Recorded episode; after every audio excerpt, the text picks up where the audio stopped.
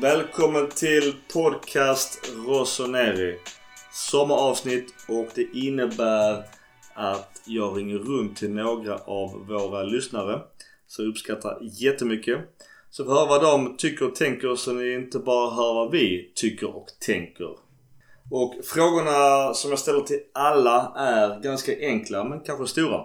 Synpunkter på den gångna säsongen, Zlatans roll till nästa säsong, åsikter varför de Milan valde bort Ragnik behöll Pioli och hur Milan ska ta nästa steg vidare till en topp 4 placering vad vi köper eller säljer. Som vanligt nätverk Milan Klubb Svezia och Svenska fans. Där finns forum, diskussionstrådar, nyheter, alles. Gå gärna in där så får ni allt kryddat. Vi har en egen Facebookgrupp som ni vet. Bara sök på podcast Rosaneri. Även ett Twitterkonto så att alla är välkomna att följa oss även där. Men vi kör igång samtalen direkt. De kommer bara löpandes helt oredigerat som vanligt så att eh, ni får ta det goda med det onda där. Men vi köttar direkt. Tjena Micke. Tjena Andreas, läget? Börjat jobba igen, för jävligt. Nu när det blir 30 grader varmt. Precis, vädret. Eh, återigen stort tack för ditt Swish-bidrag först och främst. Du faktiskt eh, tog halva kostnaden på webbhotellet så att eh, mycket av detta är tack vare dig. Så stort tack återigen. Du Andreas, vad är dina synpunkter från den gångna säsongen? Ja, men lite som vi snackade om efter derbyt att det var en, när vi torskade mot Inter med, efter en minst sagt schizofren match, så var det här väl en schizofren säsong. Sett totalt sett så har det väl varit ganska dålig. Jag är inte nöjd med sjätteplatsen. Nu började det katastrof och blev bättre och bättre och med en minst sagt fantastisk avslutning efter Corona så man har ju ganska mycket förhoppningar på säsongen eller inför nästa säsong men sett över det hela, eh, vi måste bli bättre. Det är bara som är. Nu hoppar vi sen, men som du säger nästa säsong. Vi hoppar in i sista frågan då kanske istället. Eh, vad vill du Milan köper in eller säljer eller gör för att bli bättre än, än sjätteplatsen? Högerbacken, eller hela högerkanten har väl varit, men framförallt högerbacken har varit ojämn. Sen har vi en, vad jag tycker, en ganska bra elva. Men lite Europa League, det blir 50 matcher, vi behöver, vi behöver få in lite spets och lite bredd. Zlatan är, eh, som vi kommer komma till lite senare, han är snart 40 bast, han klarar inte 50 matcher. Vi behöver ha en ersättare där till honom. Så att det behövs någon det snackas om Dumfries, det snackas om Orier på högerbacken. Jag är inte ett fan av Orier. Hur kommer det sig? Strulig. Jag vill inte ha de här... Vi har haft struliga spelare tidigare och det funkar inte. Jag vill inte ha en högerback Balotelli liksom. Balotelli hade sin charm, men Orier, nej. Nu när det verkar vara rätt harmoniskt i klubben efter allt med Gianpaolo Bovan och allt sånt där. Så nu verkar det lugna ner sig. Värva liksom spelare också som kan ta en bänk lite då och då. Eh, Zlatan kommer ju aldrig ta bänken, men det, så det är därför jag är... Eh, sen tycker jag inte att han har performat i Tottenham, så det, det, det är med det. Men sen så, vi behöver få in en mittback som kan vara... Jag vet inte om det behöver gå rätt in. Jag tycker Kjär Romagnoli funkade rätt bra, men det behövs ju någon som kan stabilisera ifall de är borta, för Gabia är fortfarande för valpig. Musacchio eh, och Duarte, svårt att eh, utvärdera dem efter säsongen. Musacchio vet man inte ens om han kommer tillbaka efter sin skada. Så det kan bli, det blir rätt stökigt och sen är det väl någon som kan ligga och hjälpa Kessie eller eh, Kessie och Benazer och där snackas det väl om att Bakayoko nästan är klar nu. Annars hade jag gärna sett Florentino Luis från Benfica. Några år yngre än vad Bakayoko är, även om Bakayoko är en personlig favorit. Man glömmer gärna att Bakayoko är ju inte jättegammal. Vad är han? 24 typ? Så att det är ju ingen pensionär. Nej, men han är lite äldre. Men 26 eller något sånt där. Men det, det är fortfarande så att du har ju gladeligen fem år med Det är liksom, det är inga... Och för 20 miljoner euro som det snackas om. Det är bara kör man hade ju velat haft en Tonali men det finns lite för många hål för att vi ska kunna lägga 35, 40, 50 miljoner euro på en spelare. Det, eh, om vi inte har den lyxen så kör. Eh, så länge han inte går till Juve så blir jag ganska glad faktiskt. Eh, det är väl likadant med både Emerson och Gesa som man har snackat om också. Det är fantastiska fotbollsspelare men vi, kan inte lägga alla ägg i en korg. Vi har tyvärr paket och Piontek för 70 miljoner tillsammans som inte riktigt har levererat BS. Vi behöver få in, eh, hellre lägga 70 miljoner på 4-5 spelare än på 2-3. Och vad säger du då om, om Zlatan och hans nästkommande säsong eventuellt? Det är ju inget officiellt klart än. Nej, men eh, det ska bli superkul om han, eller det blir superkul om han stannar. Eh, för att den eh, killerinstinkten som han har, det är typ, vi har bara sett det i han och typ Cristiano Ronaldo. Cristiano Ronaldo när han står liksom i en final och skriker. Zlatan står mot Atalanta och bara skriker. Det är helt härligt att se. Helt underbart. Snart, snart 40 bast och fortfarande lika liksom passionerad och hatar verkligen att förlora. Men han behöver ju ha en vi behöver ha någon som kan gå in och avlasta där som är lite större. Eh, för att 40 bast i all ära, han börjar bli trött. Man ser det när det blir några lite längre ruscher några gånger så då är han lite så här, då är han off ja. i halv minut, minut. Så att eh, det behövs någon som kan gå in och eh, så att Zlatan kan gå ut i 60, 50, 70 Vågar du på något namn som önskemål eller realistisk värvning för honom? dröm hade väl varit Jovic och kombinera ihop honom med Rebic igen. Men eh, jag tror att eh, jag tror att det blir mycket Fiorentina-shopping och mycket sälja till Fiorentina i år. Jag hoppas att vi skulle kunna typ, skicka paketa dit och ta typ Vlahovic och Milenkovic skulle vi jättegärna kunna ta. Så de har väl också en klausul på Rebic så att plocka in dem så att vi har säkra upp Rebic framförallt så att det inte ni har han ett år till på lån och sen så exploderar han så hamnar han i Real Madrid istället. Det skulle vara förödande. Fruktansvärt bra han har varit efter årsskiftet. Lika dålig, var han, lika dålig var han innan årsskiftet kan man kanske tillägga. Ja, jag fick glädjligen äta upp mina ord för jag tyckte han var bland det sämsta jag har sett i Milan. Men jag hade glädjligen fel. För som du själv säger, han var dålig. Ingen snack om saken. Men lika dålig blev han ju bra. Ja men hela laget var ju fan, det var bara kaos. Det fanns ingen spelidé. Det var, ingen visste riktigt vad de skulle vara. Spelare spelades ur position och det var ju liksom mycket det här. Jan Paulus revolution funkade inte riktigt. Det är väl det som blir skönt med Pioli nu. Det blir lite lugn och ro. Eh, sen är han en italiensk Sam Allardyce tycker jag. Det, är, det går bra oftast en säsong. Jag är väl inte supernöjd med att han får stanna. Vi får väl se vart det landar där. Det känns som att kan han lyckas fortsätta på det här spåret, då blir det här, då kan det bli kul 2020-2021 säsong. Men han kan lika gärna få sparken i liksom november. Så att, eh, vi, vi får se och se. Det ska, bli, det ska bli kul säsong att följa. Det blir ju lite off eftersom man har, har liksom glömt bort Jan Paolo redan. Tänker att nej, det är ju flera säsonger sedan, men det, nej, det, det är ens ett år sedan. Tränare, Ja, det var tufft. Eh, vi tappade mycket poäng i början. Ja, men det är alltid så. Eh, Italien specifikt med lite här provinsklubbar. Eh, han är en, hur ska han ta Torino? Jätteglad att de tar honom och slipper, så vi slipper betala honom. Han kanske kan ta några av hans favoriter som Milan. Så att, bra med lite av dödköttet. Han får hemskt gärna gå till Gianpaolo och Torino. Mer än gärna. Du var lite inne på Pioli och Gianpaolo. Då du sa ju mer eller mindre redan det men eh, åsikter om att vi valde bort Ragnik? Surt, skulle jag väl spontant säga. Sen tror jag inte att eh, jag hade velat se vad han hade kunnat göra. Eh, att, eh, men det är också så att hypen blev ganska hög för någon som i grund och botten aldrig har vunnit något. Jag förstår tankegångarna bakom det hela men jag skulle ju hellre etablerad tränare och Maldini kvar än att jag ser att Ragnik kommer in. Det är väl mera, jag är väl inte superpro Ragnik, jag är mera, har inte hoppat på Pioli-tåget än om man säger så. Det är mer där jag är. Jag håller med dig.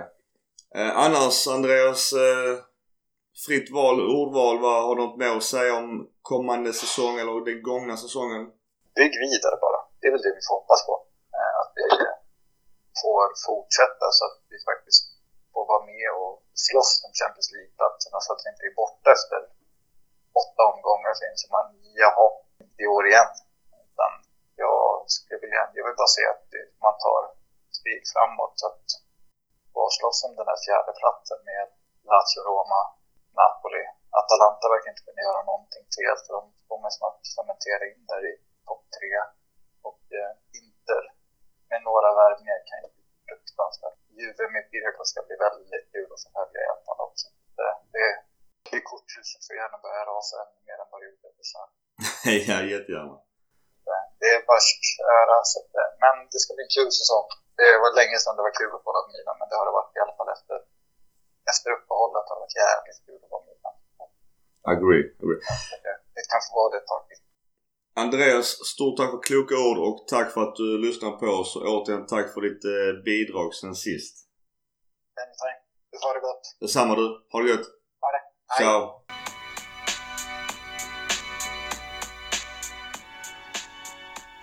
Då kör vi. Välkommen Uffe. Tack Micke. Eh, vi hoppar in i frågorna direkt. Eh, dina synpunkter på den gångna säsongen? Man kan väl sammanfatta det som, som, ja, som berg och dalbana kan jag väl säga. Det, det började väldigt, eh, väldigt chockartat för, för min del och, och tänkte att ska, ska det bli fortsatt misslyckande igen eh, då när man eh, tog in, eh, ja första tog man ju bort så att säga då Gattuso, eller Gattuso gick väl själv så att säga också va. Och eh, man tog in Gianpaolo och eh, fick inte, enligt mig, ingenting att stämma. Har väl diskuterats också då att man hade använde Soso som trekvardista och så vidare och så vidare. Det, det berodde säkert på, på olika fel och så vidare man fick väl, vad var det, åtta matcher tror jag att det var på sig. Eh, och sen bytte man till, eh, till Pioli och det tog ett tag. Och sen har det ju bara gått, gått uppåt och gjort en storartad avslutning av säsongen. Summeringen började dåligt men slutade över förväntan. Är du nöjd då? Nej. Nej. Jag tänkte före säsongen att det skulle då bli svårt att nå en Champions League-plats. Men som man har avslutat nu och gjort de senaste matcherna och sen, sen när Zlatan har kommit in och så vidare så med, med den formen som man har haft så kan man väl, kan man väl säga att jag är inte nöjd för att vi inte nått Champions League. Det blir ju dock Europa League istället. Zlatan är ju svensk och syns mycket i våra medier. Vad, vad säger du om hans roll till nästa säsong om man nu han skriver på det vill säga? Ja, vi var inne på, var inne på, på från, från början nu är jag faktiskt lite tveksam, men, men eh, när, när han kom så att säga då, då, då, hade han väl inte någon vidare så att säga matchform och det tog ett tag att komma in i det eh, och, och, få fart. Och sen, sen kom ju den här skadan. Och jag har väl alltid tyckt, tyckt liksom nu att på senare tid när, när Zlatan har blivit äldre så, så, så är ju inte rörelsemönstret samma. Det har det väl i och för sig all, aldrig kanske, kanske varit den här djupledslöparen och så Nej, kanske inte. Nu har det mest, mest bestått av att man, man står där uppe, man gestikulerar att här vill man ha bollen. Det, det, har, jag väl, har jag väl liksom tyckt och jag måste väl säga att jag är förvånad över, över Zlatans pressspel som han har visat upp nu mot Sampdoria exempelvis. Det här, den här rörelsen som, som jag inte har sett liksom med tanke på hans ålder. Så jag hoppas ju att han blir, blir kvar. Han har ju, han har ju om inte annat en moralisk betydelse för övriga laget. Vilket då har bekräftats av, av både då Benacher och, och eh, Hakan eh, via intervjuer och, och någon annan så att säga då, som, som säger att han har en väldig impact i, i både på, på plan och utanför plan. Så att jag hoppas att han, att han blir, blir kvar. Och det här med Rangnick då, den frågan. Var det rätt eller fel? Åsikter kring det? Man kan ju liksom fundera lite över, om man då säger kaosstämpeln som jag säger på, på, på ledningen i Milan oftast. Att man då så att säga som har visat sig att man har förhandlat, eh, inlett eh, trevande med, med Ragnik eh, under väldigt lång tid. Va? sen vet inte jag, och det kanske du vet, om, om Ragnik sa nej själv eller om vi valde bort honom. Det finns ju någonting som florerade och att när Ragnik fick reda på att Pioli skulle då behållas så ville inte Ragnik vara en del av projektet. Det ja. vet ju du bättre än mig. Eh, säkert. ja, det, det, det, som du säger, det är mycket rykten kring och ingen vet ju exakt vad. Men, men någonstans Nej. är väl inte det som har väl varit det hetaste ryktet som du är inne på själv? Ja.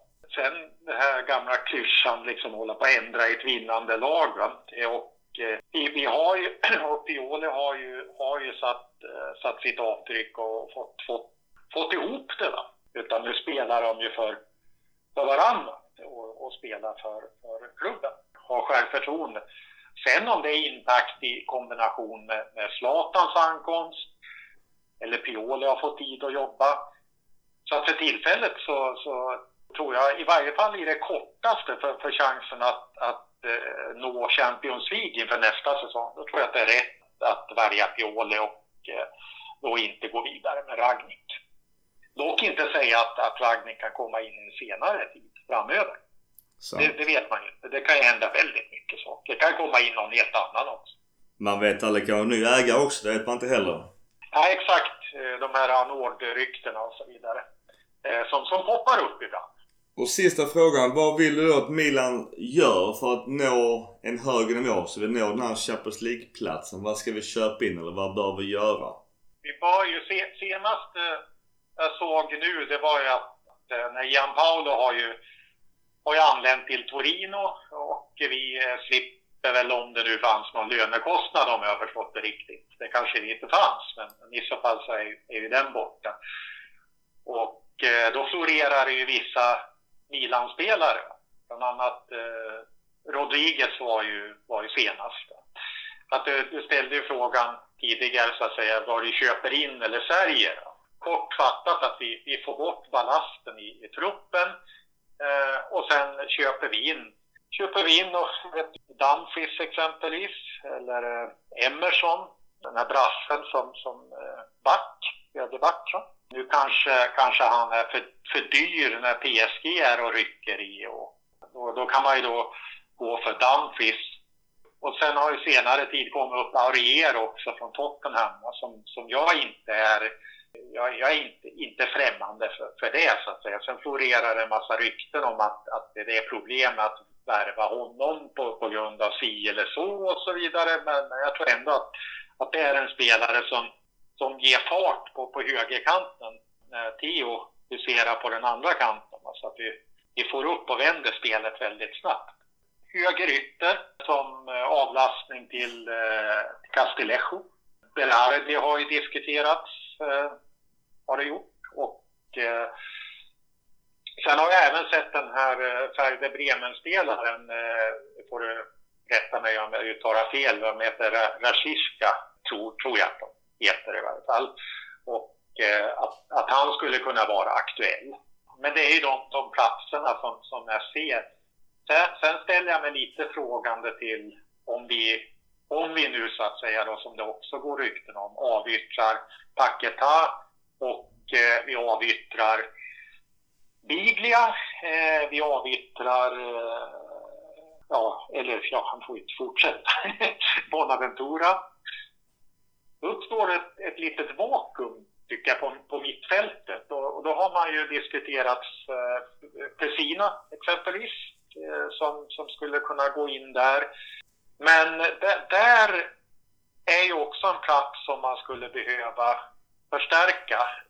Ja, forward om, om Zlatan och fortsätter och så vidare. Vad händer då om Zlatan blir skadad? Ska, ska vi då eh, träna in Liao eller ska vi ha flytta Redvik in i forward? Det bör man ju också titta på. Eh, där har jag väl inte något, eh, något exakt namn. Va? Det var ju eh, vad heter han, Sam, Samacha heter han, som, som har varit utlånad från, från Sassuolo. Det var ju tänkt en yngre som skulle kunna gå i lärdom hos Zlatan. Och varför inte? Mm, mm. Så det, det, är väl det. I övrigt så tycker jag, tycker jag väl att vi, vi ser, ser bra ut. Ja, nu, nu glömde jag ju också Laxalt ska väl också avyttras, tycker jag. Den Mm. klassiska. Ja. Nej, men det, det är de som du har... har eh, sen, sen är jag väl vä- väldigt frågande till om man nu ska behålla så att säga då Paketa, eh, vad, vad blir hans roll? Och jag tänker för, för självförtroendet och så, hur ska man använda honom och ska man ha honom kvar? Och, och detsamma gäller väl gäller ju Kronic också. Va? Är Kronic tänkt som en, en, bara en breddspelare som får spela var tionde match eller, eller hur ska man använda honom? Jag tror just när du säger det här med Paketa att om inte, lite som Kessie, om man spelar honom rätt kanske det blir jättebra. Om vi spelar honom Ja. fel så blir det inte bra alls. Och då är frågan var ska han spelas? Och om inte han är rätt första man där så kanske man borde kanske sälja eller byta honom. Ja, exakt, exakt. Och, och då är frågan vem, vem, vem ska man ta in? Så kan, så kan jag sitta och säga så här att ja, vi ska ta in eh, Giovanni Lo Celso exempelvis eller, eller någonting sånt. Eller Modric-diskussionen. Alla sådana där saker ligger, ligger mig veterligt väldigt långt borta. Ja. Ja.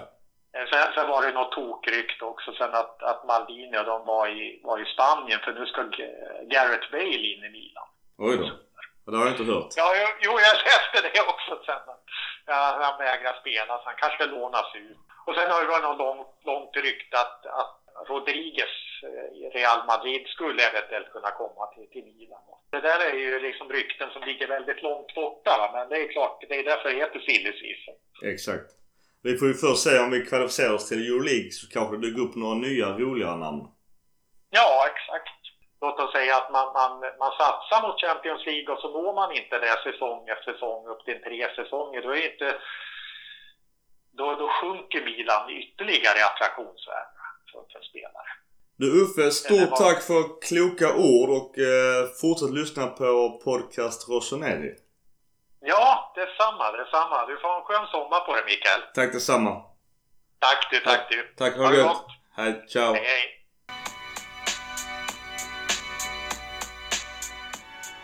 Tjena! Tjena Jesper, läget? Ja, det är bra. Hur är det själv? Det är lugna puckar. Okej Jesper, vi kör direkt. Synpunkter, stor fråga på den gångna säsongen.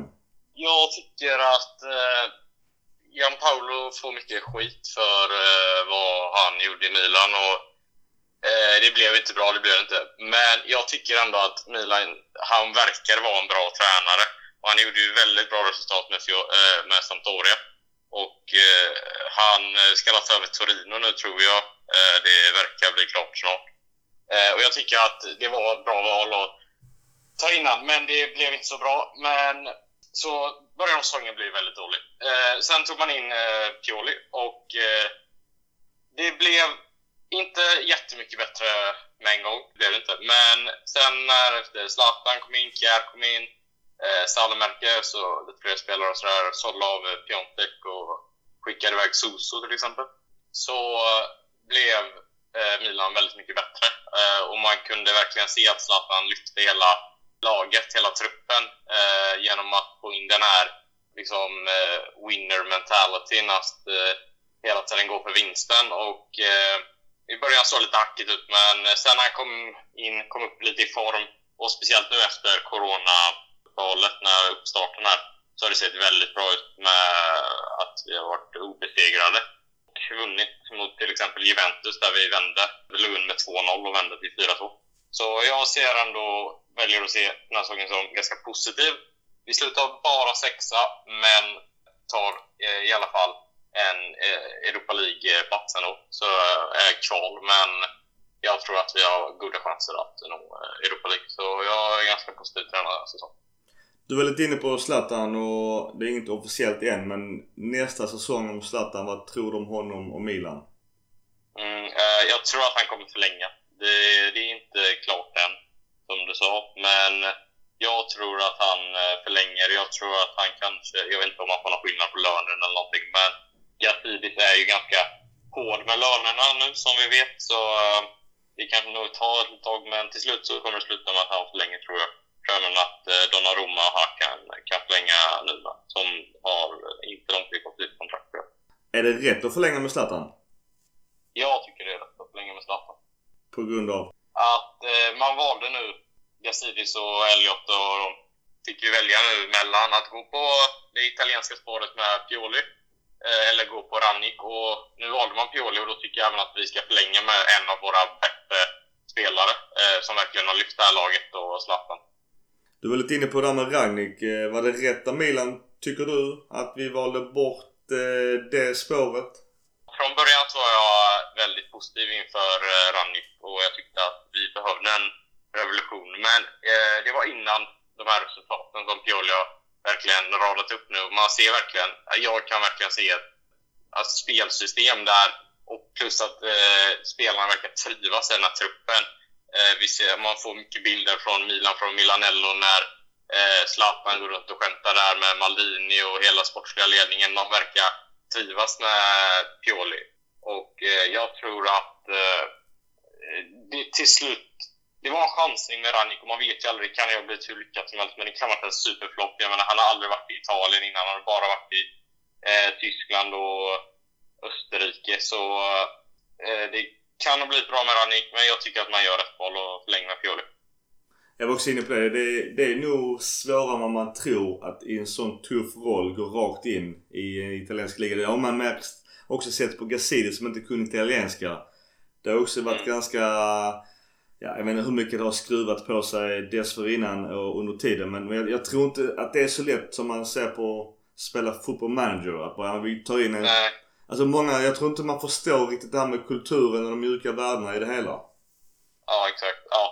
Eh, det är väldigt eh, olika kulturer i Tyskland kontra Italien då, så att, eh, jag, jag, tror också att det här var det säkra valet. Det har varit mycket snack om ifall Milan ska ta in en eh, ny ägare. Alltså det har varit många nya profiler som velat köpa Milan eh, som klubb då och eh, då hade det varit väldigt eh, surt att sitta på ett eh, femårskontrakt med Rannik och att ägaren inte ville stå kvar eh, Rannik så att eh, ja. jag håller med dig.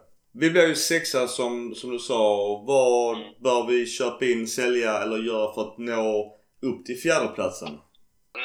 jag tycker verkligen att man ska satsa på fjärdeplatsen den här säsongen och att satsa på Champions League. Vi är ju även med i Europa League och försöker gå långt där.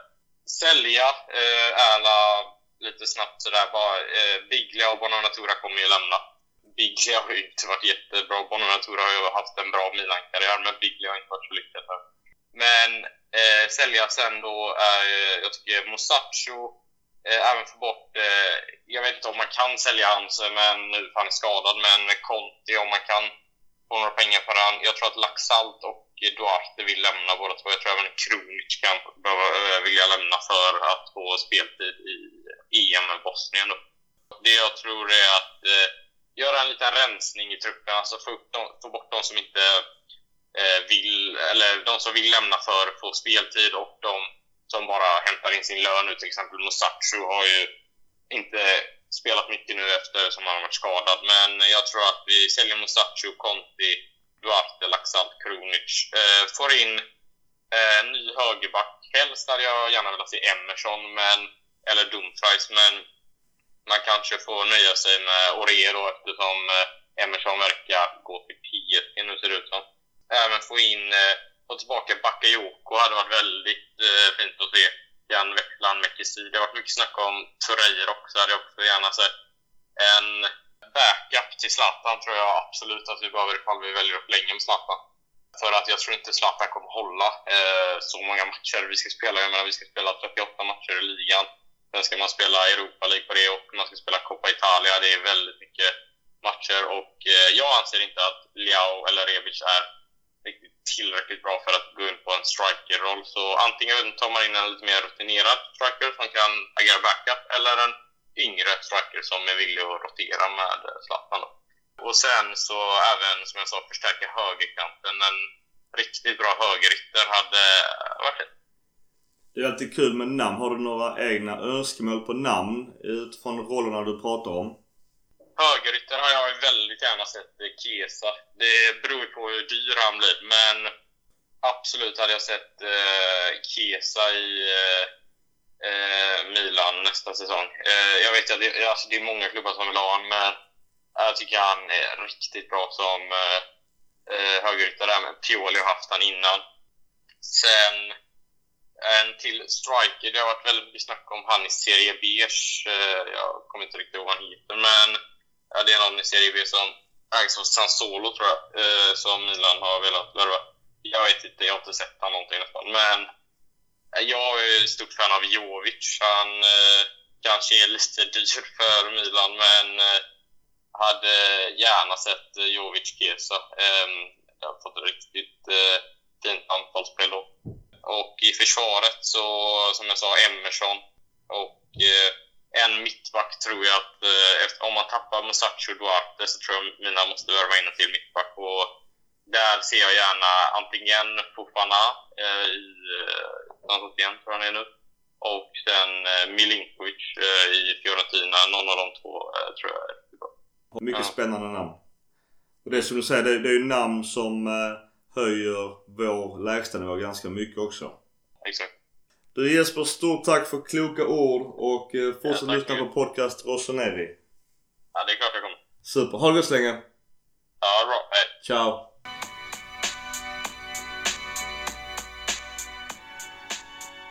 Okej, okay, Kenan. Välkommen. Tack så mycket. Sommarvärme. Mm. Du, vi hoppar rätt in i frågorna synpunkter på säsongen. Vi blev sexa. Åsikter? Man är, man är nöjd men eh, samtidigt känner man bara lite att hade Zlatan kommit tidigare så hade det varit Champions League-spel i alla fall. På grund av? Ja, så han har ju höjt upp alla spelare. Det har han gjort. Han har fått alla att höja sig så... För innan dess så var det ingen... Det var ju samma, samma grej hela tiden liksom. De kom inte upp på den nivån de ville vara på. Så man att byta bort Piontek och ta in Zlatan var en stor nivåhöjning. Mm. Men andra synpunkter på säsongen, plus och minus? Stort plus det är att, eh, det är att Hackan och Kessie har höjt upp sig. Sen även alla andra, men speciellt de två, för de har ju varit väldigt negativt till. Så det är skönt att alla har höjt upp sig och man ser fram emot nästa säsong. På grund av att alla har höjt sig. Eh, minus, det är väl bara det här med Champions League. Alltså man, hade ju, man hade ju verkligen velat att de skulle vara där nu till nästa säsong. Zlatan kom in och gjorde stor skillnad. Jag håller definitivt med om det. Vad har du för åsikter om Kjärs inträde i Milan? Han ska vara med där faktiskt. Såklart Zlatan har varit... Han har haft lite mer stor, större betydelse men han har varit, han har varit väldigt stabil Kjär. Han har inte... Han står ju alltid rätt. Eh, så nej, han och Zlatan, absolut. Så det var rätt att förlänga med Kjär och förmodligen rätt att förlänga med Zlatan? Mm. Och vad tror du om Zlatans impact inför nästa säsong där alla förväntar sig att vi ska ta ett nästa steg?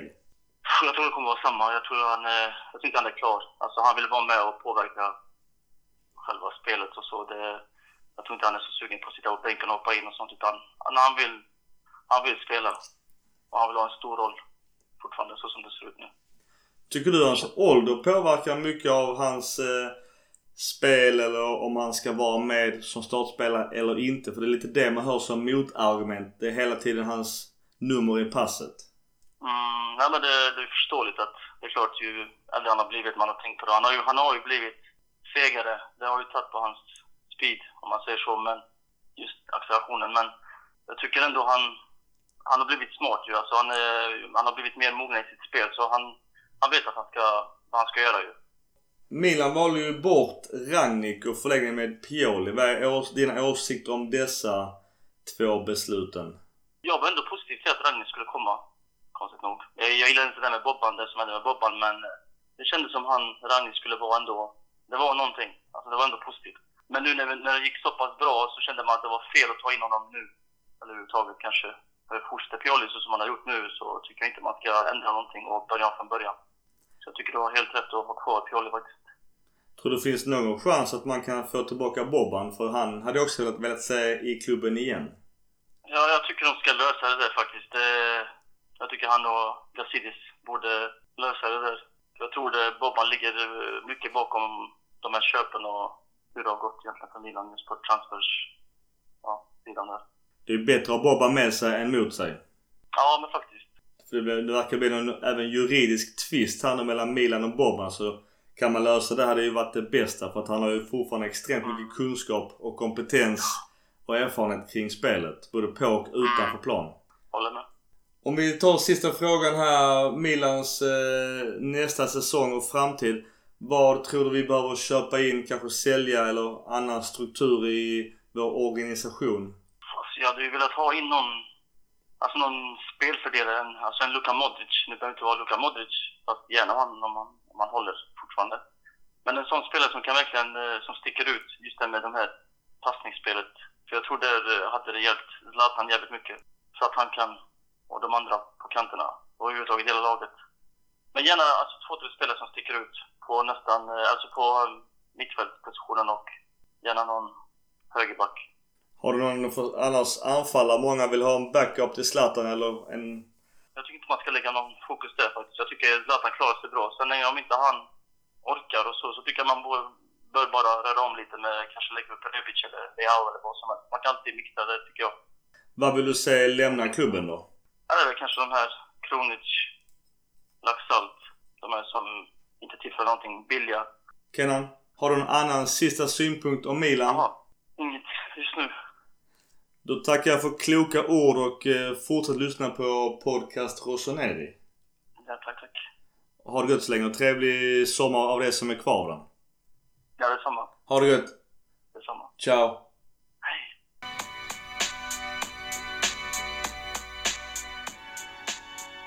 Välkommen Nicole. Tack så mycket. Och eh, först och främst eh, grattis eller vad man säger. Skönt att du har tillfrisknat. Du bor nere i Italien och arbetar där så att eh, skönt att du är tillbaka. Ja, men tack så mycket. Det har varit en, eh, ja, för vad det är hård eller tuff vår. Men eh, ja, det börjar bli bättre nu. Allting börjar bli bättre. Också här i, i själva Italien och Milano. Så det känns bra. Man märker att, ja, folk eh, är över hela lockdown och, och redo för något nytt. Och inte minst Milan, som Skönt. vi själva har sett. Ja, du, du utifrån ditt eget perspektiv såklart men även italienska medier. Hur utvärderar de årets säsong för Milans sjätteplats? Man kan ju nästan se det som ett Milan i tre olika faser. Den första med Gianpaolo, andra med Pioli före lockdown och eh, den tredje med Pioli efter lockdown. 2020 har ju varit helt magiskt för Milan. Atalanta är det enda laget som tagit fler poäng än Milan på hela året. Eh, inte säsongen utan året. Eh, och att de bara liksom, ja, har två förluster, Inter, Genoa och eh, riktigt bra halvlek mot Inter. Det säger väldigt mycket. Alla pratar om Milans storhet. Så här har man inte pratat om Milan på flera, flera år. Åtta, nio år. Så det är väldigt många blickar mot Milan och såklart också Ibras effekt. Eh, alla vet att han bidrar så mycket till laget och att han betyder så mycket för Milan. Det, ja, jag skulle säga att det är tack vare honom och Pioli som det faktiskt blev som det blev. Och jag ser precis som Pioli liksom sa, det är jättetråkigt att säsongen slutade nu. Man, eh, man vill bara se mer av det här Milan som man inte har sett på, på flera år. Det är ju många här i Sverige, eller många kanske är fel ord. Men vissa kritiska röster säger just det här med Zlatans ålder. Och någonstans har det som ett motargument till allt annat han är och gör på planen. Hur resonerar man kring Zlatan nere i Milano och italienska pressen och din egen åsikt såklart? Ja, alltså det känns som att det, det är nästan för... Jag tror inte att folk fokuserar så mycket på hans ålder att det skulle vara något problem. Tvärtom. När man pratar om hans ålder så gör man det eh, ja, med positiva ord. Att, att han kan utföra det han gör trots den åldern. Så det är mer att man, man ser upp till honom, att man tycker att det han gör är så fantastiskt med tanke på hans ålder. Så jag har inte alls märkt av några kritiska röster det står just eh, när det kommer till hans ålder. Tvärtom, bara positivt. Man är, man är förvånad och man imponeras av ja, det han gör på plan, på plan trots hans ålder. Så nej, inga kritiska röster alls. Jag håller med där. Jag tycker det är helt fantastiskt att han, att han kan bidra med det han gör eh, trots att han fyller 39 nu i höst. Det, det är helt fantastiskt och det, det är så jag tror att de flesta här också ser det som. Absolut inte som att det skulle vara, vara något problem, tvärtom. Jag hoppas att alla skriverierna kring eh, Hammarby är eh, helt nedslagna nu efter den här eh, sista delen av säsongen. ja, ja, ja, ja. Det snackas inte så mycket om Hammarby längre. Nu pratas det bara om när nyheten om att han förlänger kommer och nya kontraktet och står. Man snackar ju om att det kommer nu inom några dagar innan fredag augusti, den 15 augusti eller däromkring. Det är väldigt, väldigt nära. Det är bara små detaljer kvar eh, som Raiola och Milan-ledningen håller på att diskutera. Så det, det, ja, snart kommer väl nyheten. På tal om kontrakt, har du någon inblick i media och Milan vad som händer med Hakan och eh, Donnarummas kontrakt? Ja, eh, man väntar på, eh, på Hakan, att eh, Hakan ska förnya. Ett tag snackades det ju om att han inte ville. Men eh, det verkar som att han, eh, hans kontrakt kommer att förnyas och eh, Donnarumma är man inte så stressad med. Så man vet att han vill stanna. Han vill stanna till varje pris. Eh, det är hans trygghet. Milan är Donnarummas trygghet. Så när det kommer till om han får välja själv, vilket han också gör ju, så, så stannar han. Raiola vill, verkar det som, att han ska röra på sig. Jag läste någonting eh, tidigare idag att eh, Raiola vill, eh, ja han vill inte, han vill fortsätta diskutera med ledningen, stoppa in någon klausul eller så, så att eh, han och Donnarumma också vinner på det. Men de stressar inte med just Donnarumma för de vet att han kommer att stanna. Annars säsongen har varit mycket rykte kring Ragnik, eh, vara eller icke vara Milans framtid. Eh, din åsikt kring Pioli som val istället? Under hela sommaren och ja, början av, eller ut på våren så pratades det bara om Ragnik här. Alla visste ju att han skulle komma. Eh, ingen tyckte att det var en bra idé. Till och med de mest opartiska journalisterna, eh, programledarna pratade om att det här är, det är orättvist med tanke på det Pioli har gjort och gör. Jag tror faktiskt att trycket på Milanledningen blev det blev för mycket. Jag tror inte att de hade, det hade liksom aldrig gått så mycket som det snackades om Ragnik och att han skulle komma och ta över hur jag nästan synd det var om Pioli eh, efter allt han har gjort och gör. Jag tror att, eh, jag tror inte att det påverkade helt och hållet men en stor del faktiskt. För här pratades liksom bara om att att det inte var en bra idé och det hörde man ju också från spelarna. Zlatan som sa, vem är Ragnik? Jag vet inte vem det är. Eh, och efter en intervju, efter en match, när det blev klart att Ragnik skulle, inte skulle komma, så eh, i slutet på intervjun, eller efter intervjun, så frågade ju Zlatan eh, reportern om det var sant att han, eh, att han inte kommer komma till Milan. Så jag menar, det bevisar ju bara hur mycket de inte ville, spelarna inte ville att han skulle komma och hur mycket Pioli betyder för dem. Pioli är, vad ska man säga, han är ingen Klopp eller Guardiola eller eh, Allegri, men han är ju han är otroligt bra för Milan just nu. Jag tycker att de gör eh, rätt i att behålla honom eh, efter allting som har hänt. Det verkar som att de har funnit varandra. Han har funnit spelarna, spelarna har funnit honom. En mycket bra grupp. Zlatan trivs bra med honom. Eh, han låter Zlatan bussa runt både på plan och utanför plan. Och eh, nej, det känns som att det är fint. En fin relation helt enkelt. För det känns, jag var lite inne på det i vissa avsnitt. Jag, jag tror att det hade varit många mjuka värden som hade kolliderat med, kanske med de hårda värdena om man tagit in en Ragnik som inte alls kan ligan, språket, kulturen. Exakt. Exakt. Det, alltså det känns inte som att det... Redan från början kändes det bara så märkligt. Liksom. Det, Serie A är speciellt.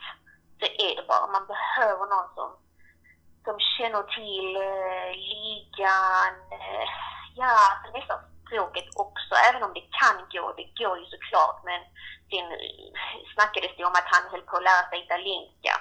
Men ändå, det är liksom, nej, det, det kändes bara inte rätt från början, just det här med att han inte riktigt känner till eh, Serie A på det sättet och hela hans spelstil och så. Jag, jag tror inte att det hade varit rätt för Milan om jag ska vara ärlig. Men är det ingen fokus på Gazidi som ändå hade han som sitt trumfkort att eh, ha lite, lite, lite en prestigeförlust för Ivan Gazidis i Milano och Milan och ledningen där? Inte riktigt faktiskt. Jag själv har tänkt på det dock. Att, att, att de totalvände. För de ville ju jättegärna ha in honom. Det, det ville de. Men samtidigt sa de också till Pioli, ledningen då i, i höstas, de sa så här, vi kommer att eh, värdera allting i slutet av säsongen. Så de stängde inte dörren helt och hållet för Pioli. Detta har Pioli sagt idag till La Repubblica. Så jag, jag, jag vet inte om det är riktigt en besvikelse på det sättet, men folk är ju generellt inte så, eller fans verkar inte vara så jättenöjda med Gazidis och ledningen och allting. Och Maldini var ju på väg bort, eh, Bobban och hela den grejen. Och Eh, bråket med Zlatan. Så ja, han är ju inte jätte um, omtyckt. Men eh, jag tror inte att det, det är besvikelse på det sättet. De är ju bara glada ju över att det går bra för Milan. De har ju sett vilken stark sammanhållning laget har och, och hur de reste sig efter lockdown. Sista frågan här. Och vad diskutera så vad tror du själv Milan ska göra för att nå nästa steg så vi kanske når den här eh, topp 4-placeringen i ligan? Enligt Totosport så letar Milan efter en högerback, en mittback, två mittfältare. Nu snackas det om Bakayoko. Det verkar som att han kommer tillbaka. Eh, han vill verkligen, verkligen eh, komma tillbaka. Så just nu håller de väl på med förhandlingarna där. Eh, jag läste att Thiago Silva, tyvärr, det har ju ryktats lite om Thiago Silva och jag själv hade gärna velat se honom i Milan igen. Men det är för att jag är så himla nostalgisk av mig och ja, det hade varit så himla fint att se honom i, i Milan igen. Men det verkar tyvärr inte som att eh, Milan vill ha honom där med tanke på hans ålder och lönen och, och så vidare. De har gjort ett undantag för Ibra för att Ibra Ibra, men även om Thiago Silvas agent faktiskt själv har föreslagit det till Milan så alltså har de tydligen sagt nej, men man vet aldrig. Ja, jag hade dock gärna velat eh, se en till, en anfallare. Tonali tycker jag jättemycket om. Jag vet inte hur det går för, med förhandlingarna med Inter, men det verkar som att det har stannat av lite. Det snackas om att Juventus vill ha honom nu. Men Chiesa kommer ju lämna Fiorentina, har hans agent sagt. Han sa att han ville lämna redan förra sommaren, men stannade kvar här, den här säsongen. Chiesa tror jag faktiskt hade varit eh, bra för Milan. Eh, jag, jag, jag hade gärna velat se Chiesa i, i Milan faktiskt. Eh, fint om han kan stanna där om, om eh, Zlatan kan ta honom under sina vingar och, och så kan det bli tror jag, en fin framtid för honom i klubben. För han är ju så ung och jag tror att han har mycket, mycket att ge. Och eh, det hade varit eh, bra för Milan, tror jag. Du Nicole, stort tack och eh, väldigt kloka ord. Jag håller med dig i, faktiskt i allt. Jag är lite osäker på Kesa för att han är filmare och kommer kosta väldigt mycket. Men annars håller jag med dig i allt. ja, men vad roligt, vad roligt. Och du, stort tack eh, och en trevlig sommar av det som är kvar och hoppas att eh, Italien kommer tillbaks på alla plan. Ja, men tack så jättemycket. Ha en jättefin sommar så hörs vi i höst. Absolut. Ha det gött så länge. Ha det gött. Hej, hej. Hej, ciao. Ciao.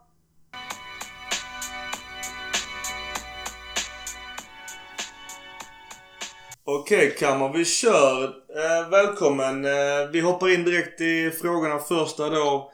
Dina synpunkter på den gångna säsongen? Den började ju inte alls dålig.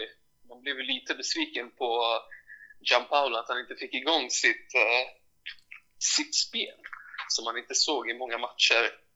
Milan var ju beroende av ett grundspel ganska länge och det trodde man ändå att han skulle ge dem med tanke på hans typ av coaching.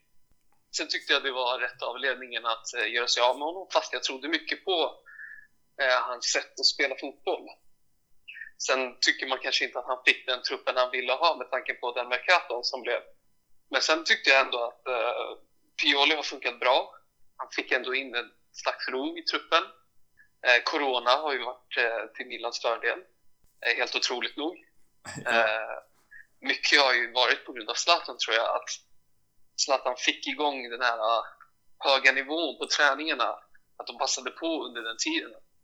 Men få in den här vin vinnarmentaliteten som Zlatan verkligen... Alltså det syns ju på plan. Ja. Jag kan ju själv säga av erfarenhet när jag var och kollade live matchen mot Turino.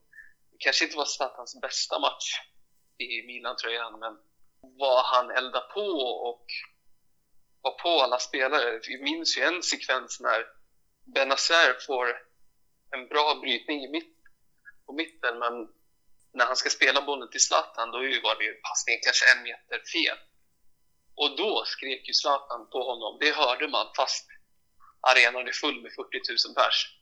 Eh, och det tror jag är viktigt att man får in det där att sådana lägen måste sitta så man kan få in en bra kontring. Jag är helt med dig på det. Lite som jag också sagt att Zlatan i sig och allt vad han är. Det kan man diskutera i oändligheter. Men det jag menar på att Zlatan har nu höjt alla spelare minst 1%. Vilket innebär att vi höjer spelet sammanlagt med 10-11%. Och det är nu också en stor skillnad på lång sikt för hela resultatet. Det som har varit frustrerande med Milans trupp ganska länge är att det finns ju kvalitet. Chanaloglu har ju en fin fot. Uh, han har ju ett spelsinne man ser ju att Benazer är duktig med boll. Han är väldigt snabb, han rör sig bra. Kessie är ju duktig. Men alla de här spelarna har skärpt sig. Och sen kanske de här lite mer mediokra spelarna, Castillo, visst han har lite edge, men inte en klassspelare, men han blir ju också bättre. Backlinjen också, nu när Kjär har kommit in. Det är ju sån otrolig ro där bak med en rutinerad spelare med en fin fot som kan slå den på Zlatan också. Mm. Ja, hans det, uppspel är ju jättebra tycker jag från backlinjen. Ja, och det ger ju också den här ron. För det var ju så frustrerande innan att se när man, när man spelade bollen där bakom. Och när bollen kommer till slut i Donnarumma att han bara slog bort den. Men nu har vi någon som kan hålla i bollen och slå en bra långboll. Det var många gånger man kände att bollarna bara försvann där bakom. Mm. Så det är ju också otroligt bra att de skrev på det kontraktet med honom. För jag kände att, att man ville inte att det skulle bli som det blev med Bakayoko. För jag förstod inte riktigt att det fanns ens en diskussion. För mig var det en no-brainer att köpa en så pass bra etablerad back som redan fungerar så pass billigt. Okej okay, att han är... Alltså han är 89. Han är liksom inte... Det är ingen pensionär återigen och det är inte så att han vill ha hutlöst mycket pengar heller och han är milanista så jag förstod inte riktigt eh, att det fanns tvivel på den eh, värvningen. Ja, speciellt också när så många mittbacksvärvningar har blivit så dåliga. Alltså, okej, okay, Bonucci, det var en bra värvning, men den var inte klockren i början. Ja. Duarte har han spelat. Eh, Mokasio, eller hur hans namn uttalas, alltså har ju verkligen inte funkat.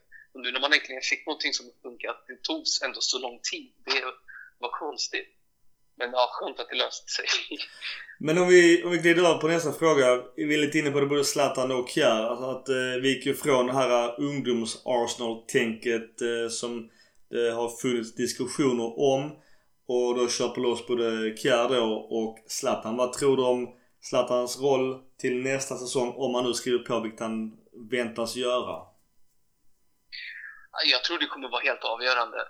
Jag tror inte Milan har råd att ja, alltså det blir ju på något sätt att börja om om nu Zlatan inte skriver på. För på något sätt har Zlatan blivit som en assisterande tränare, en spelande tränare. Han har ju så mycket rutin och det kan man inte köpa. Jag tror inte heller det finns någon spelare i världen Milan kan få eh, som kan ge det Zlatan gör. Så han kommer vara otroligt viktig. Plus tror jag också att om man har kvar Zlatan i truppen, att det blir ett bra förhandlingssätt för spelare som ska komma in, att du får spela fotboll med Zlatan. Mm. Och spelare som till exempel Liao som har en otrolig talang, man ser ju på honom. Målet mot Fiorentina har man bara undrat varför kan du inte göra så varje match? Ja, det var helt sjukt det målet.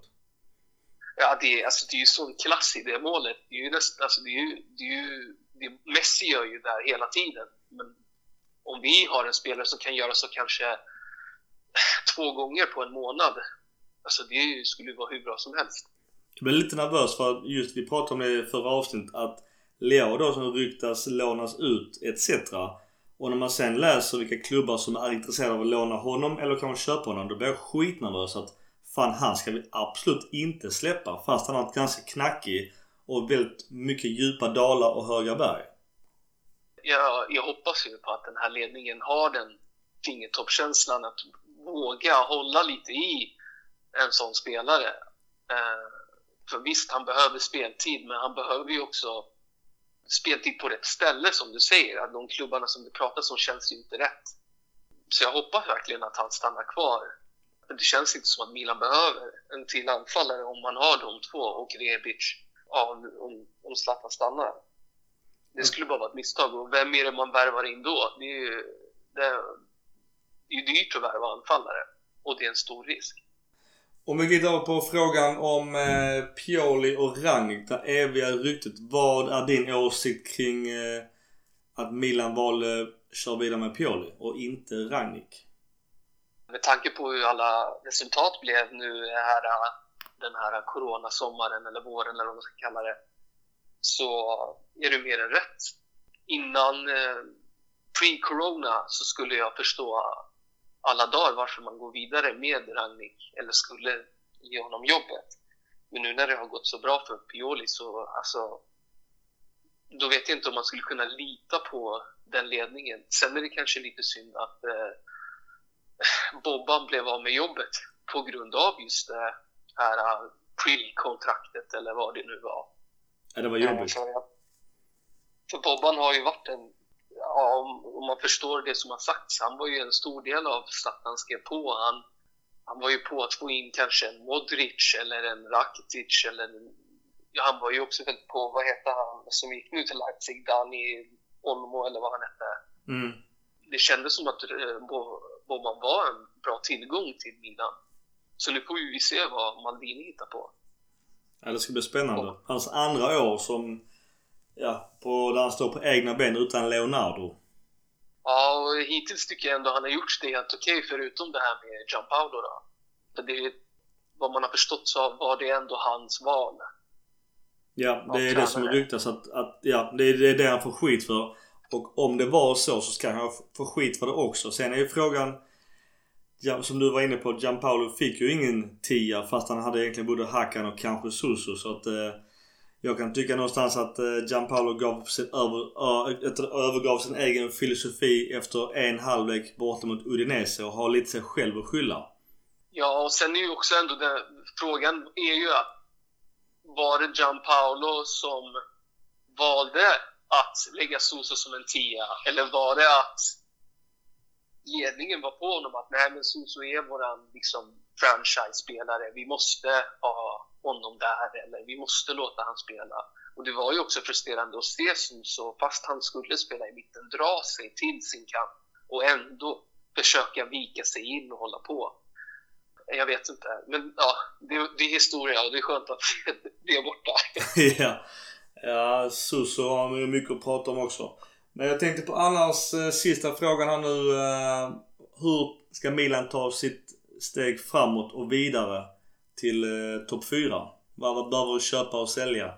Den positionen som det verkligen måste, alltså det är pinsamt hur dåligt det är, det är den högerbacken. Conti och Calabria, det är, alltså de har tyvärr inte hållit. Fast man ändå ville att Calabria skulle hålla med tanke på att det är en Milan-produkt. Så kommer inte det räcka för en fjärde plats så man måste börja där. Vem man ska värva vet jag inte och där hoppas jag ändå att Maldini får till en till som värvning eh, som eh, Theo. Theo har ju varit ja, någonting vi inte har pratat om, en helt otrolig värvning. Eh, Någon som har verkligen eh, gjort den där kanten till sin egen och varit en av ligans bästa vänsterbackar. Ja, verkligen. Mittfältet behöver man och den spelare nu när det har ryktats mycket om Bakayoko är, är det bara att slå till tycker jag. Spelat i klubben, vet hur det funkar. Eh, klubben vet hur han funkar. Han var ju hur stabil som helst. Skulle verkligen ge det det där mittfältet behöver. Jag lite frågan. jag ställde frågan på, på Svenska fans forum att det verkar som att just Bakayoko är en ganska delad spelare. Vissa eh, är det no-brainer för ett visst pris och om man nu även vill gå till Milan som man säger och gå ner i lön. Och vissa menar på att han inte alls eh, är värd en Milan-tröja så att eh, det känns också som en delad spelare. Jag personligen utifrån vad han gjorde efter sina första sex matcher i Milan tyckte jag att han var vår bästa spelare när han var där. Ja, alltså i, jag minns ju i början var han ju katastrof. Jag förstod inte ens hur en sån människa kunde spela proffsfotboll när han höll på att dribbla i, i backlinjen och eh, gjorde såna här konstiga passar. Någon sån här klackpass utan att titta vem man har bakom sig. Och, men sen spelade han verkligen upp sig och var Milans bästa spelare och var också anledningen varför Milan gick bra det, den perioden de gjorde det. Och sen känns det ändå som att Kessie och Benazer är bra, så det skulle inte vara så att kanske att han kommer in direkt och tar en startplats, att han måste ta, få vis, bevisa sig. Sen är det alltid skönt att ha den lyxen att du har tre bra spelare, för vi behöver ju också bredd i bänken. Om man ska få den där Champions League-platsen så måste du ha en bra, alltså en stor trupp. Absolut. Det funkar inte att bara ha en bra elva. Det är väldigt få lag som har lyckats göra det. Och Atalanta gör ju någonting helt otroligt just nu. Eh, frågan är om det är bra spelare eller om det är bara ett sånt bra system. Och sen fick man ju se nu Lazio att det räckte inte till. De var, ju- om kanske inte corona hade hänt så kanske Lazio skulle ta scudetton med tanke på det flowet de hade. Men man märkte ju nu när de var tvungna att spela fler matcher att ja, truppen räckte inte, kvaliteten var inte där att ta scudetton. Så ja, Milan måste ju köpa spelare i, som gör truppen bättre. Sen vet jag inte hur viktigt det är att slå till med de här stjärnorna. Det känns som att det finns en bra grund. Bara att man nu när det snackas om Ke- Kesa jag vet inte om det behövs. Det känns också lite som en chansning med tanke på de pengarna. Just det, just det. Kesa som är på tapeten. Och vi pratade högerytter. Och visst, nu, nu är det fantasisummor som nämns upp mot en halv miljard. Och då är frågan, är han en halv miljard bättre än Samo Castellejo idag? Visst, han har större potential. Men det är väldigt mycket mer pengar. Och vill jag lägga så mycket mer pengar på en spelare, även om det är kanske en position vi behöver värva på, så vill jag att han är en dunderspelare som startman och är så pass mycket bättre än det vi redan har idag. Jag tycker Milan måste gå lite mer på garanti. Man vill ha en viss garanti för de spelarna.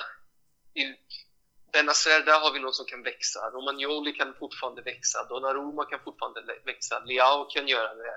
Så vi har- ju ganska många spelare som kan växa, men de i garanti tycker jag inte är tillräckligt många. Sen vet man inte om Hernandez är en garanti heller. Var det så att han hade ett bra flow? För han är ju ganska skakig defensiv. Om, han, om kanske de andra lagen stoppar hans offensiv så kanske inte han är lika bra.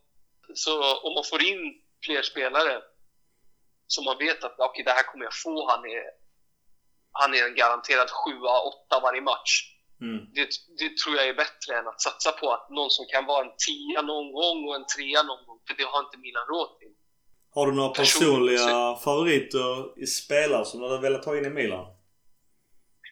om, om man fick fantisera lite. Jag älskar ju Milinkovic Savic. eh, det- Men det tror jag är, kommer aldrig hända.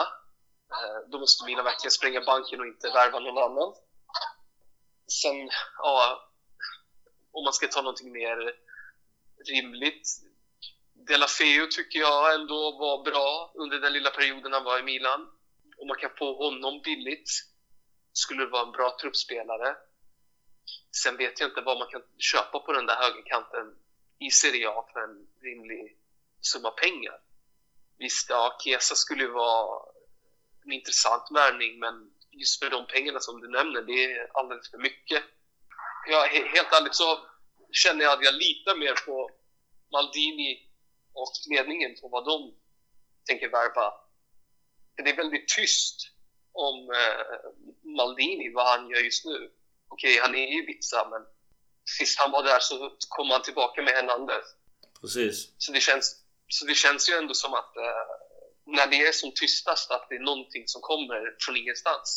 För det, det, fann, det var ju absolut inga rykten om när eh, Hernandez-varvningen, det kom bara från ingenstans. Så nu har Milan värvat Theo Hernandez.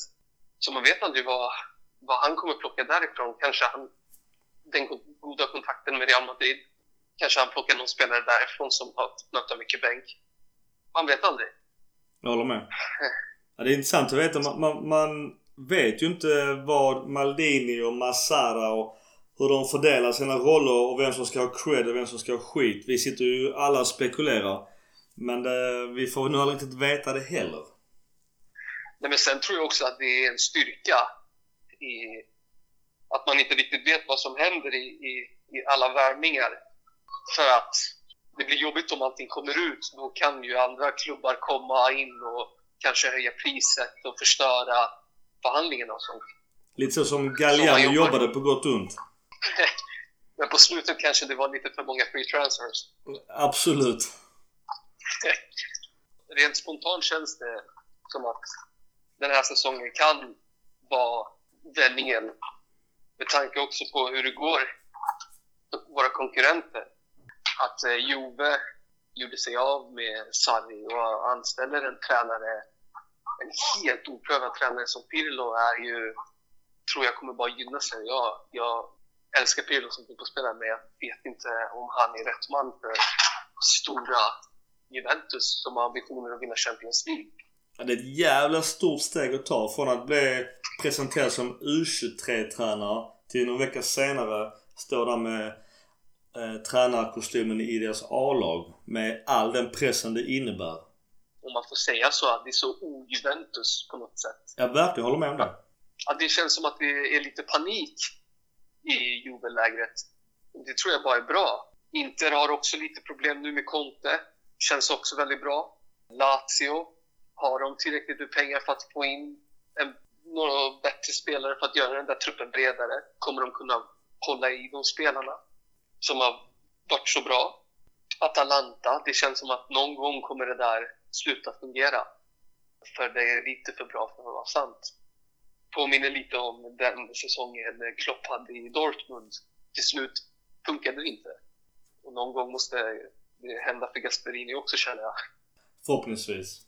Ja, verkligen. Men eh, ja, man, får, man får ju se. Men det var länge sedan man hade såna här förhoppningar för ja, en, en säsong.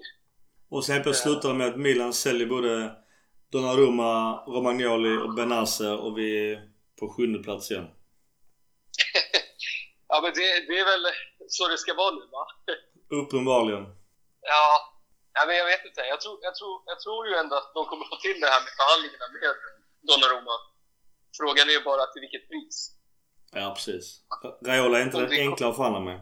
Nej, det, det snackas ju om att det ska vara någon klausul där. Och vad kommer den ligga på? Eh, om han ska nu gå ner i lön och, och hur många år kommer han skriva på?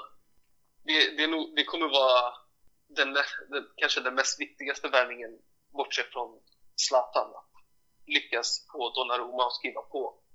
Jag håller med. Du, har du någon annan sista åsikt om eh, Milan när du nu är på tråden? Oj, nej.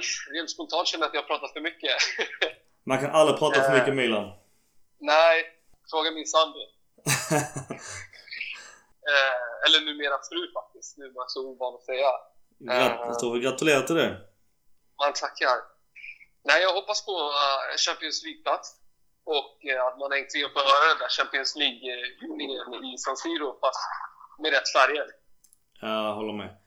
Men du, stort tack för kloka ord och eh, fortsätt lyssna på podcast Rossoneri. Det ska jag hälsa de andra och ha- det så bra. Tack detsamma, ha det gött. Ja, hej! Ciao!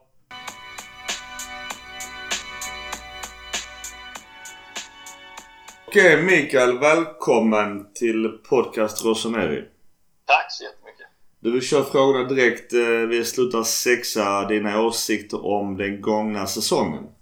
Eh, ja, första halvan eh, fram till ja, 2019 då var väl katastrof.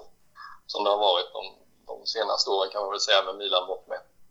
Men sen hände ju någonting där i januari när Zlatan kom in. Han fick ju igång hela laget och vi började spela bra helt plötsligt. Och nu efter coronauppehållet har ju varit helt fantastiskt.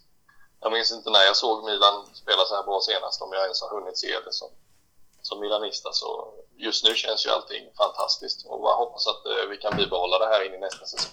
Det är kul tycker jag att vi har fått se många spelare, inte bara nu då. Zlatan har ju varit som en katalysator, Eh, är vi väl de flesta överens om. Han har gjort eh, fått igång laget och jag tycker det roligaste är att se spelarna runt omkring. En spelare som Kessie till exempel har, har växt något enormt nu på sistone.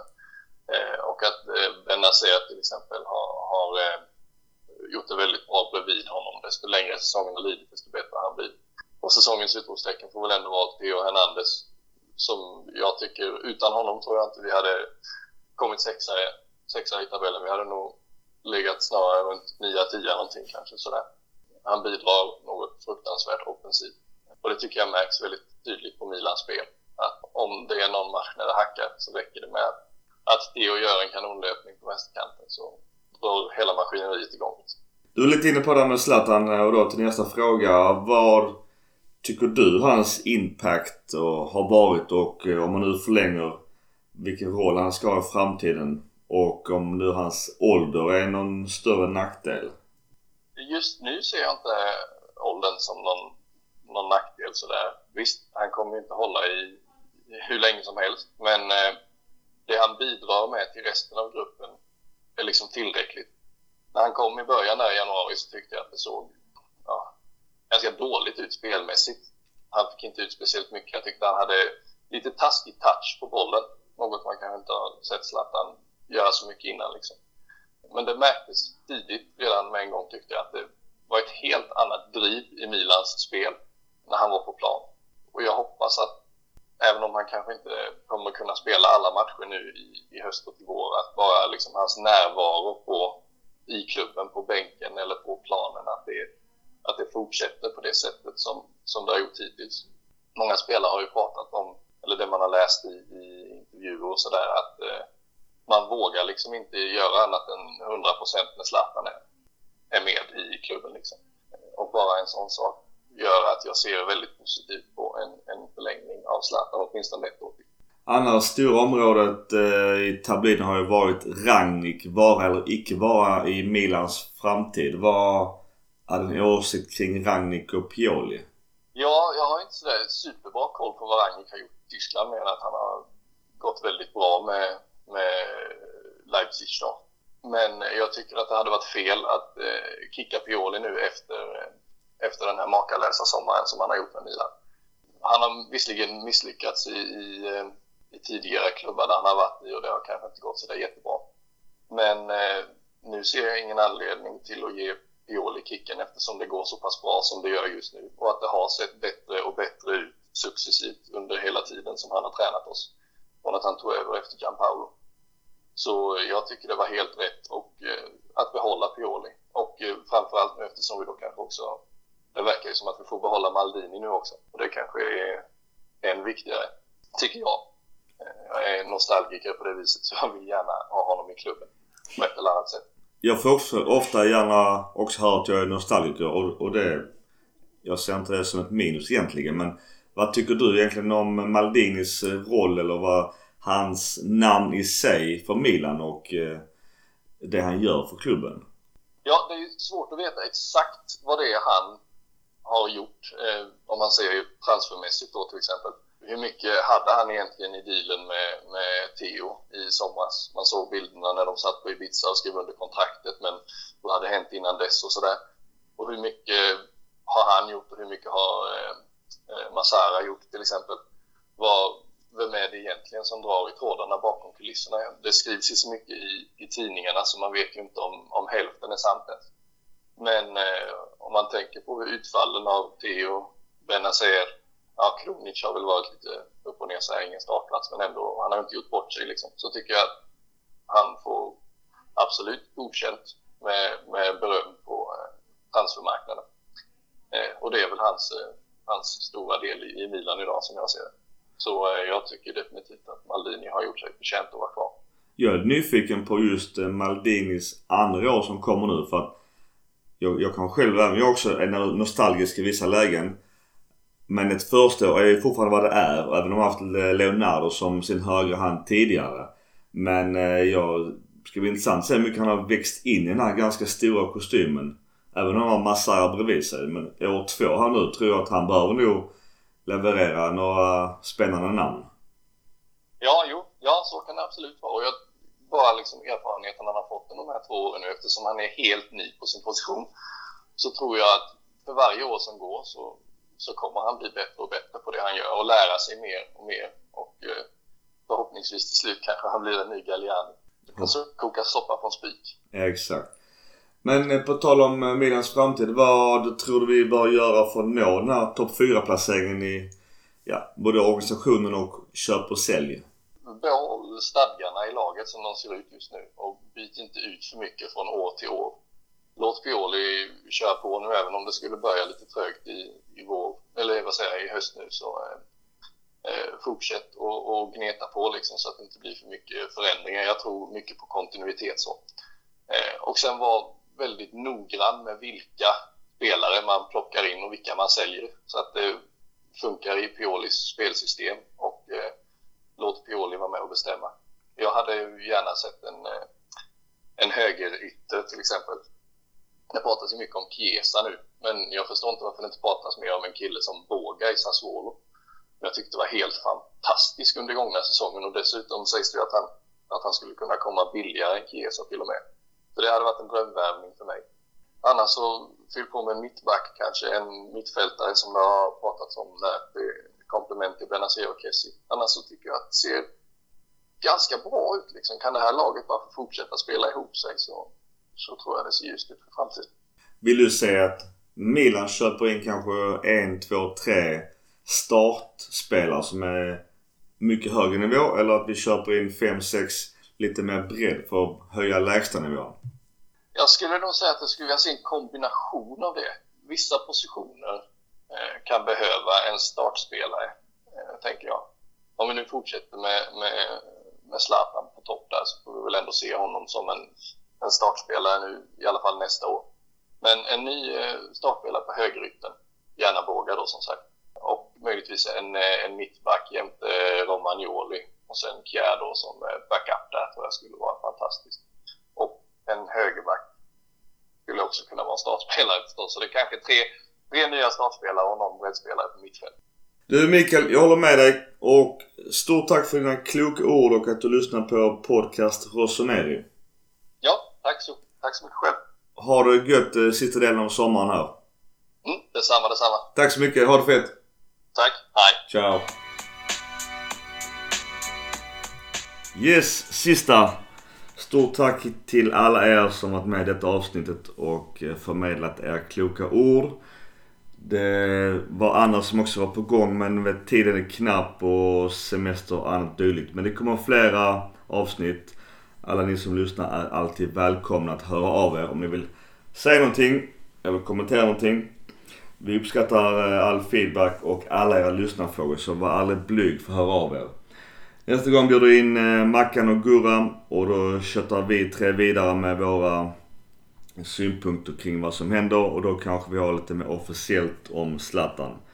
Fram till dess, ha det fett. Ta på solkräm. Ciao.